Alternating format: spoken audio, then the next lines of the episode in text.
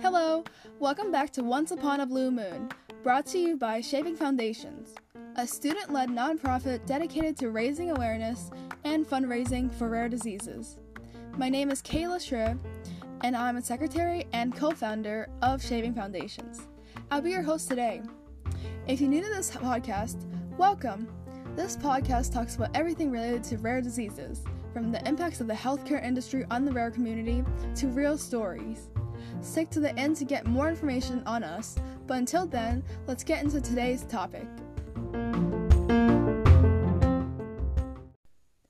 Before we begin, since this is my first time hosting the podcast, I'd like to introduce myself. My name is Kayla. I'm a rising junior, and my friends and I go to a high school for biomedical sciences. Some random facts about me are my favorite color is green, I really like watching anime and YouTube, and I love shopping. I also love to take pictures, and photography is really fun to me, even though I'm not really good at it. And I'm really into the graphical aspect of things and making stuff look pretty and put together, which is why in our organization, I manage a lot of the graphics. Originally, my friends and I got together when we wanted to start a project that would help make an impact on our community. It was our interest in medicine that initially allowed us to find the rare disease community, and we immediately knew we wanted to help them out when we heard about the stories of those left to suffer in silence. After seeing how often those in the rare community don't have a voice and struggle without hope, with about 95% of rare diseases not having an FDA approved treatment, I knew I really wanted to get involved and try to speak out for them. So far, I've really enjoyed hearing about people's stories, which brings me into our topic today, which is our first real rare disease story. Today, we are very excited to feature Gary M. Johnson, who is from Las Vegas and has spinocerebellar ataxia 2, or SCA2 for short. We reached out to Gary through Facebook and we gained a lot of insight about living with a rare disease, specifically with SCA2 in his case. Before we dive into Gary's story, I just want to give some background on SCA2 itself. SCA2 is a rare progressive neuromuscular disorder that causes problems with movement and coordination. It's progressive as in as the person ages, the symptoms will usually get worse. There are many different types of spinocerebellar ataxia, but we are focusing on SCA2, which is type 2. Symptoms and the progression of SCA2 varies between patients with symptoms usually appearing in middle adulthood, but they may begin as early as childhood or as late as late adulthood. Early symptoms include ataxia and leg cramps, and the disease itself is genetic, autosomal dominant. It is caused by a mutation in the ATXN2 gene. SCA2 is diagnosed through genetic testing and is very rare, with about 1 to 2 patients diagnosed per 50,000 individuals. There is currently no curative treatment, but there are supportive therapies and devices available that help manage symptoms. Now that we know a little bit about SCA2, we can start talking about Gary's journey. To start at the beginning, Gary was diagnosed about 14 years ago. He told us that at the time, he was working as a preschool teacher and a waiter and was living a relatively ordinary life, with two children and two grandchildren. But everything changed when he was diagnosed. When someone is first diagnosed, they are very, very scared, as I was. Johnson says, I was very angry and very scared. This is a common reaction to being diagnosed, and an understandable one too, considering the sudden change and impact of such a diagnosis on one's life. Gary's diagnosis hit him very hard, especially since he was diagnosed so late and without any prior warning. SCA2 itself is a genetic condition and has an autosomal dominant inheritance pattern. This essentially means that by the very nature of the disease, a person cannot have had it unless one or both of their parents carried the gene for it. This means that most patients' parents would have known about their genetic predisposition beforehand and could have had some time to emotionally, financially, and mentally prepare for such a diagnosis. However, Gary did not have such a luxury. Being adopted, he was mostly unaware of his inherited genetic information and clueless as to the fact that he had inherited SCA2. By the time he was diagnosed, he had no idea what to expect. Because of this, Gary felt alone. After all, he had just been diagnosed with a disease that most people hadn't even ever heard of. SCA2 affects so few people that finding someone to share a struggle with can be impossibly difficult, and the fact that he could not even share this struggle with his biological parents made it especially challenging. Even as Gary's family was very loving and supportive, they could not truly understand his struggles. In a time of uncertainty, Gary did not know where to turn or who to look to for hope. However, through Facebook groups and rare disease conferences, Gary was able to find a sense of belonging. Gary says himself, I have met so many wonderful people in the Facebook group that I belong to. I owe them a great deal because I know now I am not alone. He was able to connect with people online who understood and even experienced the same struggles that he was facing. Furthermore, after attending a conference in Las Vegas, Gary says that he realized how, even as there were so few like him, he was still not alone in the struggle of dealing with his illness. And he says that that made him feel safe. Eventually, Gary even ended up moving to Las Vegas and has spent his time there since. Personally, I feel very moved by Gary's story and how he was able to reach out and find a community he wanted to be a part of and felt supported in.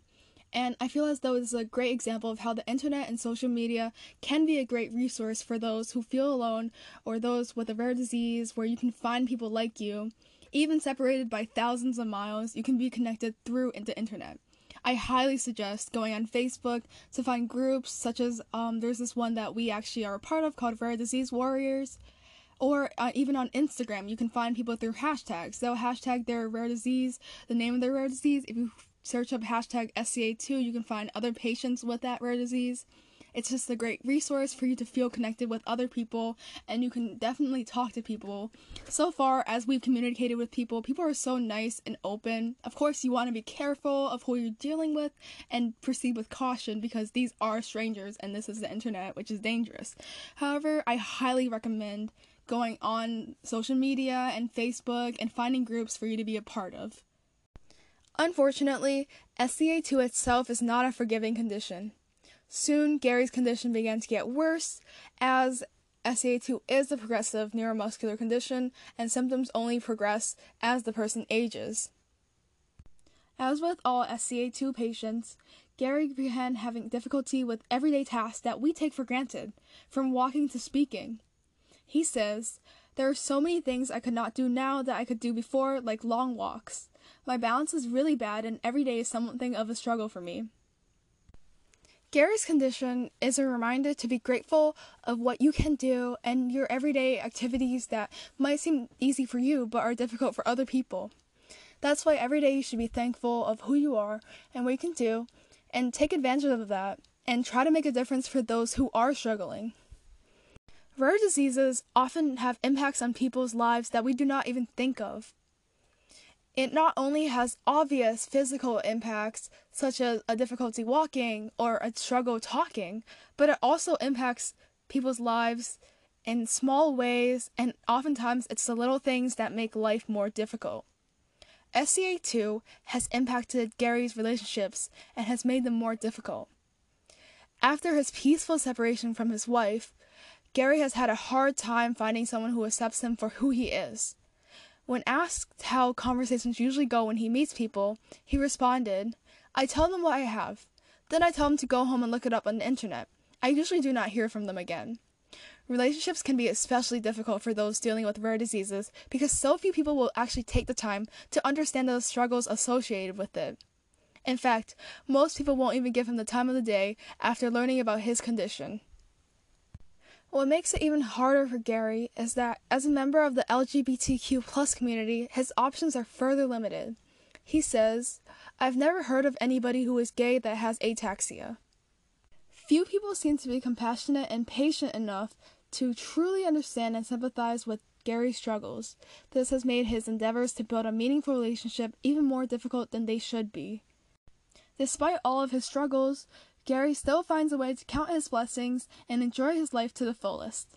Now, at the age of 55, he loves spending time with his children and grandchildren and lives life as best as he can. He says, I'm very blessed and I am so lucky to be alive. Thank you so much, Gary M. Johnson, for sharing your story and for all your strength and bravery. We really hope that his story will be able to inspire people and help people. And honestly, if you are just a listener, thank you so much for being here because you're making a difference just by educating yourself. If you could, sharing this podcast or sharing any posts or just telling people about rare diseases can help make a difference because knowledge about rare diseases is so limited and we really need to spread awareness. That's why we really believe that these stories are important for others to hear, not only for awareness of the disease itself, but also for the support it provides to every patient. We really appreciate anybody who can contribute their story, and if you would like to share your story in the future on our podcast and on our website or social medias, please contact us at shapingfoundations at gmail.com or you can find us on any social media platform ranging from Instagram, Twitter, Facebook at Shaping Foundations. You can find Gary on Facebook at Gary with two R's, G A R R Y Johnson. That's J O H N S O N. And we'd like to thank him again. And we really hope that as many people as possible can hear his story and that it can inspire people to hopefully even become an advocate for rare diseases.